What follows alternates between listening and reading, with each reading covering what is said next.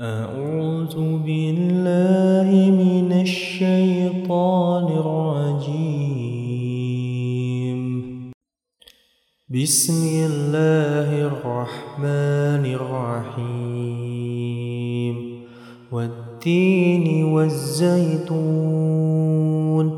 وطور سينين. وهذا البلد الأمين. لقد خلقنا الإنسان في أحسن تقويم. ثم رددناه أسفل سافلين. إلا الذين آمنوا وعملوا الصالحات فلهم أجر غير ممنون. فمن يكذبك بعد بالدين أليس الله بأحكم الحاكمين؟ صدق الله العظيم.